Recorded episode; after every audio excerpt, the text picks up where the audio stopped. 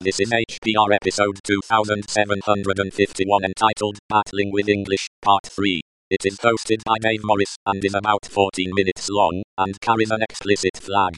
The summary is misunderstandings about English grammar, spelling, punctuation, etc.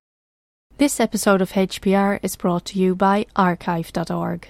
Support universal access to all knowledge by heading over to archive.org forward slash donate.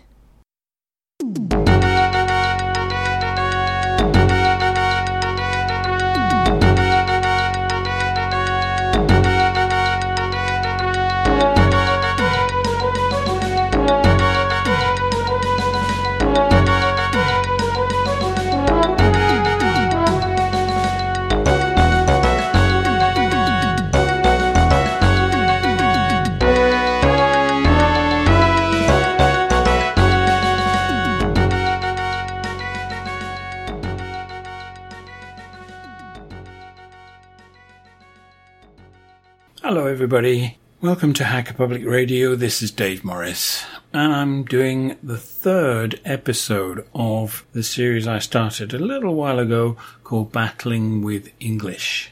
I've got a, a list of some words which are used in the wrong places or bit or are confused with one another. And well, we know that English is confusing, and these ones tend to catch out people who, who um, are not English speakers as their first language. So the first couple of words we want to look at are the words been, B-W-N, and being, B-E-I-N-G.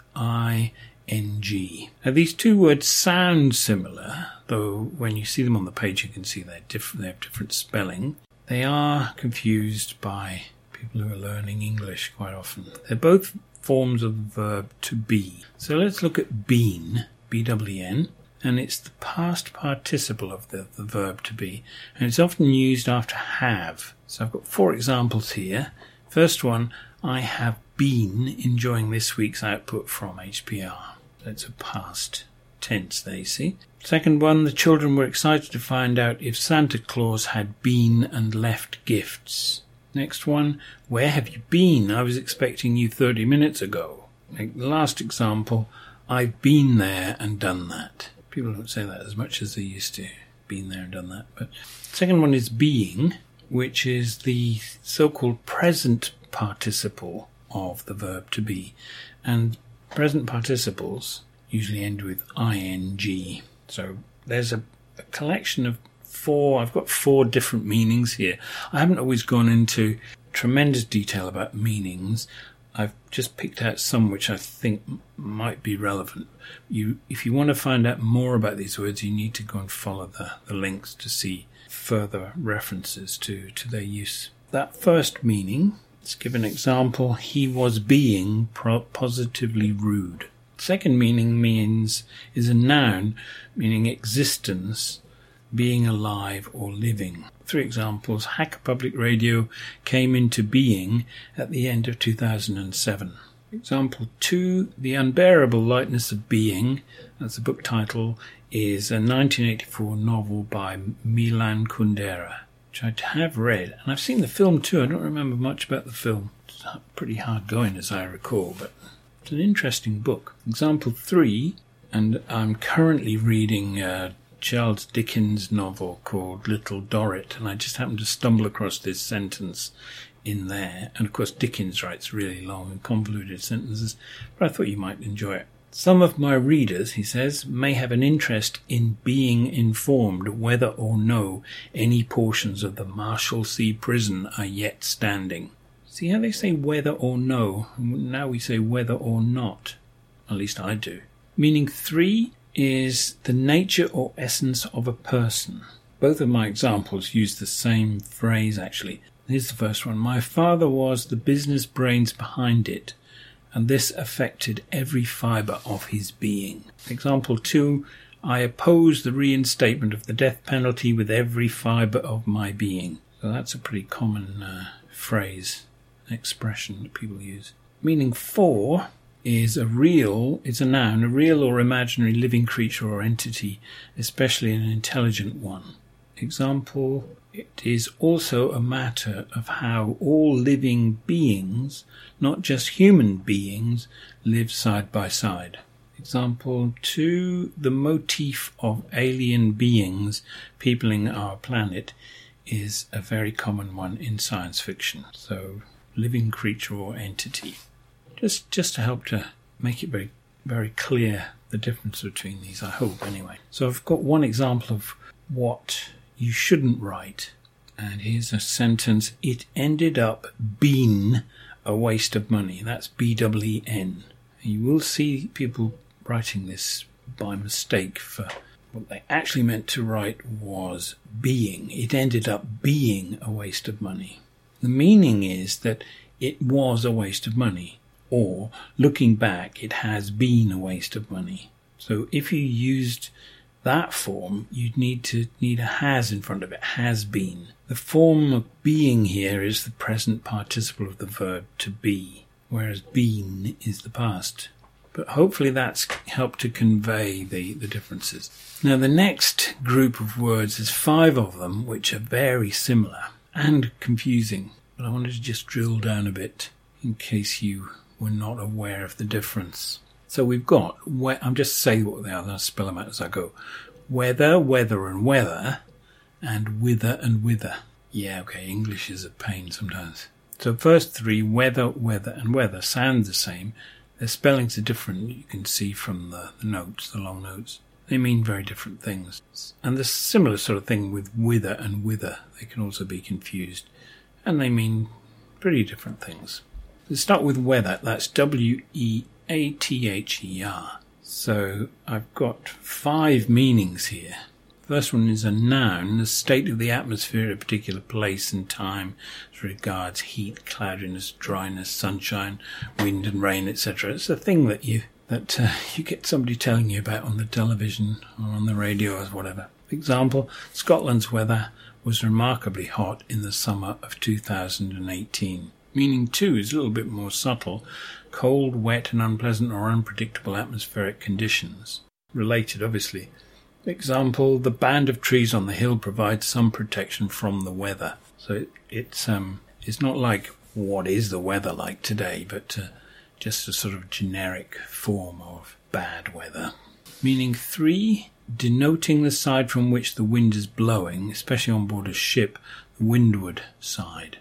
I've got one example. The side of tree trunks facing the prevailing wind and rain, comma, the weather side, comma, can, may be colonized by moisture-loving mosses and lichens. I found that in a in a Wikipedia article, I think, talking about uh, things that grow on trees.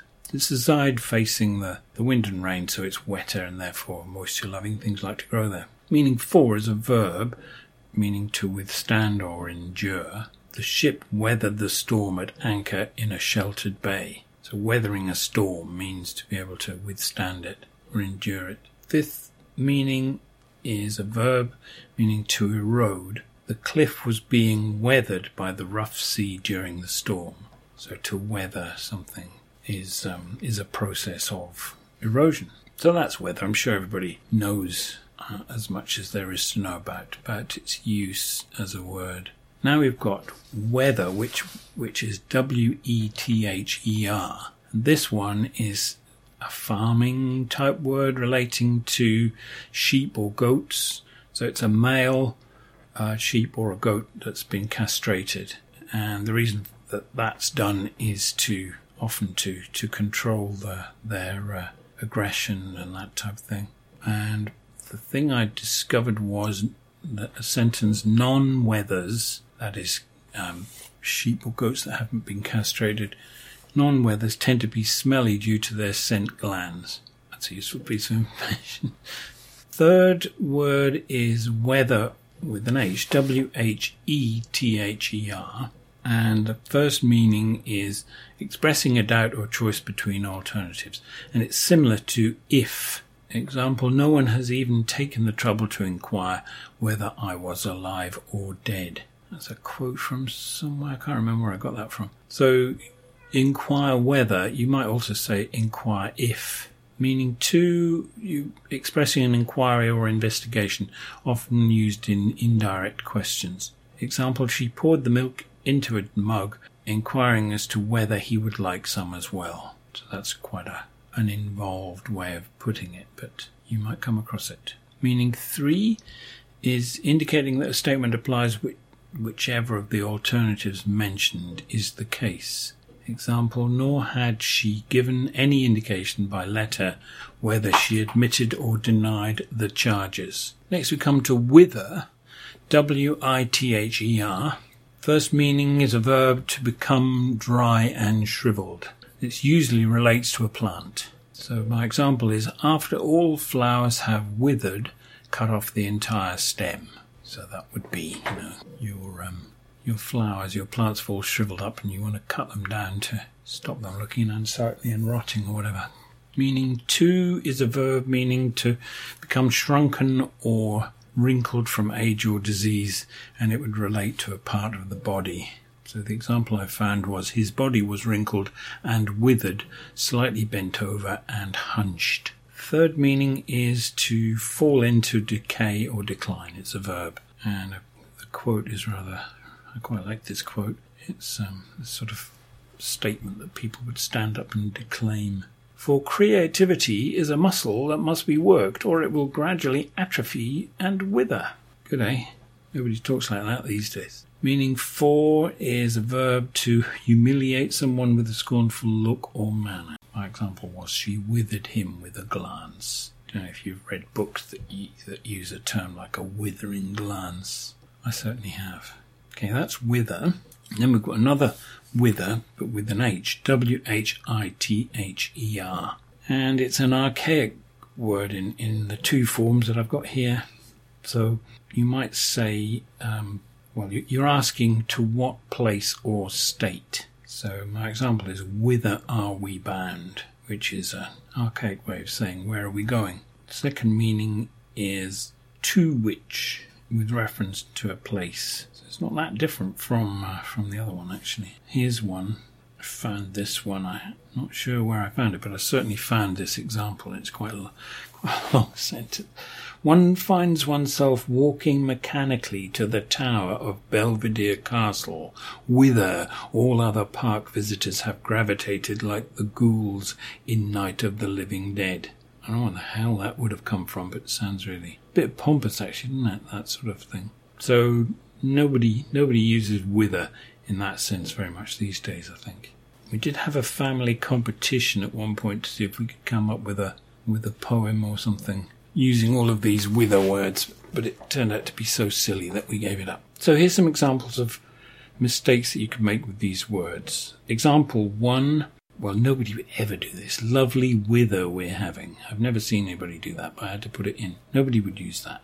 Wither is obviously the wrong word. That's W I T H E R. You meant lovely weather. W E A T H E R. Not the not the sheep and goat one. Now here's one I picked up by doing a search through HPR notes and stuff, and it came from show 1416, and it's an element in a bulleted list. DuckDuckGo discussed, and whether it personalizes searches. But unfortunately, the wether that was used is the is the sheep one. W E T H E R should have been whether with an H. W H E T H E R. And the last example is another quote from HPR shows You don't have to worry about whether you check your feeds on a desktop PC or on your phone. So the whither is W H I T H E R. So it's that archaic um, word meaning where where are you going or whatever that I was talking about. That should have been whether. W H E T H E R if you're um, writing this sort of stuff quickly, it would be amazingly easy to type the, the wrong one. So it's good to, to be aware of these things and keep an eye out for them. That's really the, the point of this. So that's my, my list. There's lots and lots of links to all of the words and their etymologies and all that sort of stuff. But I'll leave you to dig into that. It's not not something that I should really be telling you about in a in a podcast, I feel. All right, that's your lot. Okay then, bye bye.